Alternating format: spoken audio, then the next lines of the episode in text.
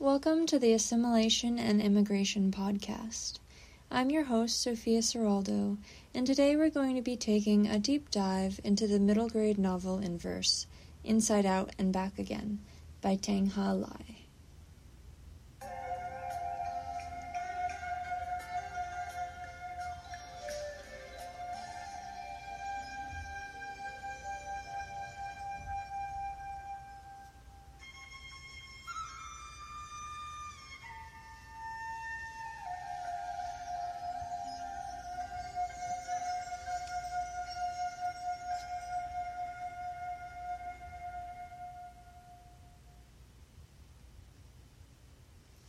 Meet Ha, the main protagonist of this book. She is a 10 year old girl living in Saigon with her mother and four brothers. Ha loves papayas and fish sauce and her doll, but all of this goes away when she immigrates to America due to the Vietnam War. Ha's father has been missing in action for many years with no sign of arrival.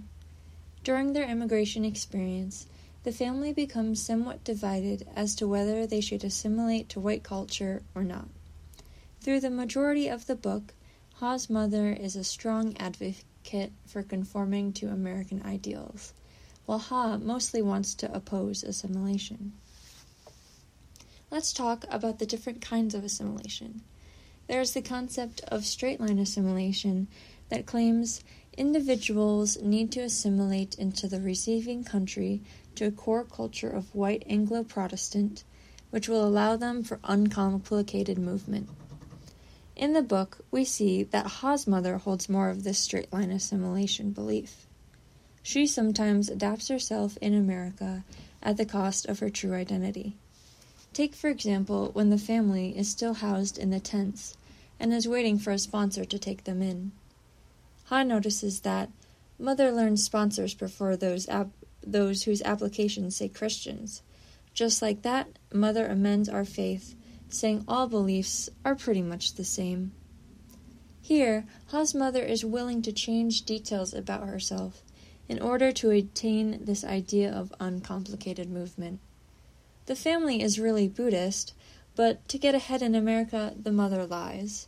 She clearly thinks that stretching the truth and assimilating is the best or easiest way to survive.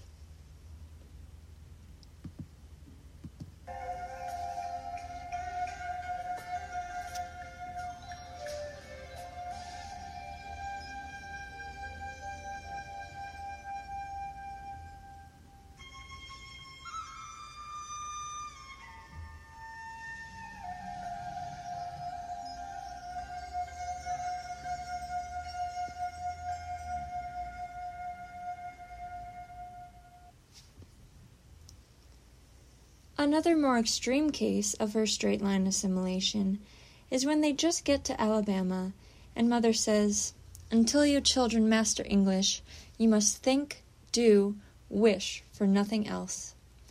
This makes me think of the phrase melting pot, which is commonly used to represent America's diverse population. But it also implies that immigrants melt to white standards, and that's what I believe Ha's mother is doing. She is very concerned with acclimating to her new surroundings, but it's at the detriment of her children. When everything around you is new, you need something familiar that will help you feel comfortable. Mother is asking them to focus on an American future, but it's really just diminishing their past. Ha, on the other hand, believes in segmented assimilation which argues that maintaining ethnic differences with the American mainstream will lead to success. Ha continually pushes back on American culture. In one scene with their cowboy sponsor, he says, Horses here go neigh, neigh, neigh, not he, he, he. Then Ha remarks, No, they don't. She takes American idiosyncrasies with a grain of salt instead of blindly accepting that that's how things are now. She is not so easily molded like Mother is.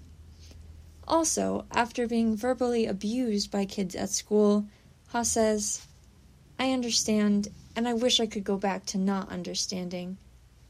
She pushes back on conforming, because the white people she's interacted with don't treat her well, so why would she want to assimilate to them?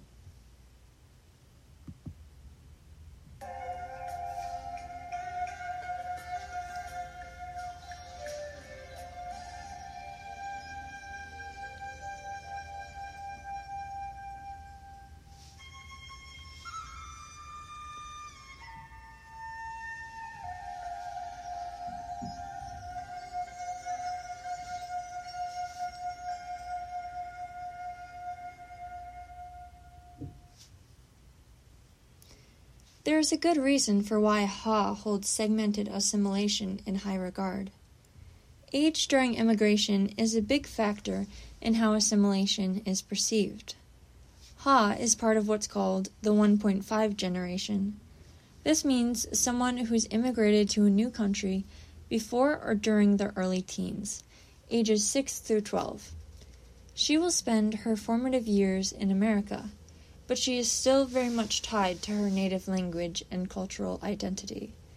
This leads to a battle of linguistic comprehension, which is a prominent part of Ha's story, seen through her struggles with learning English.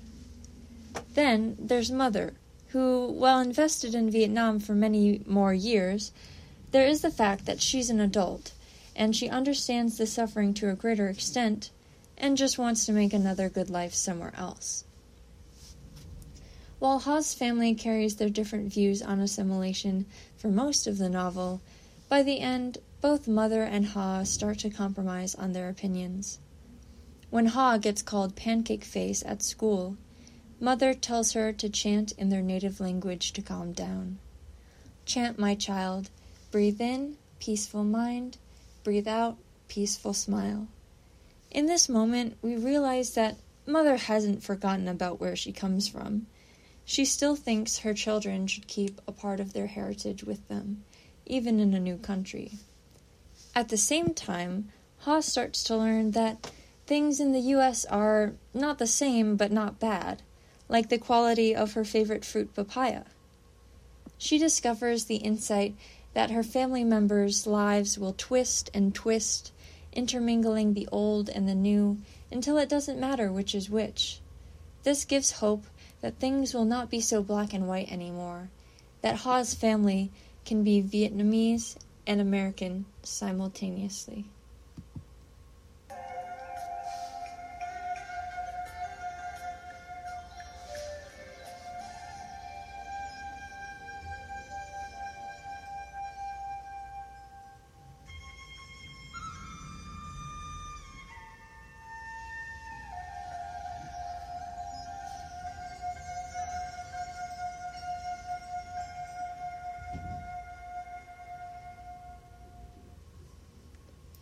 I want to thank you for taking the time to explore the topic of assimilation and immigration with me. There are so many feelings and considerations when moving to a new country, and I hope I did these things justice by analyzing Inside Out and Back again. Take care and keep on listening.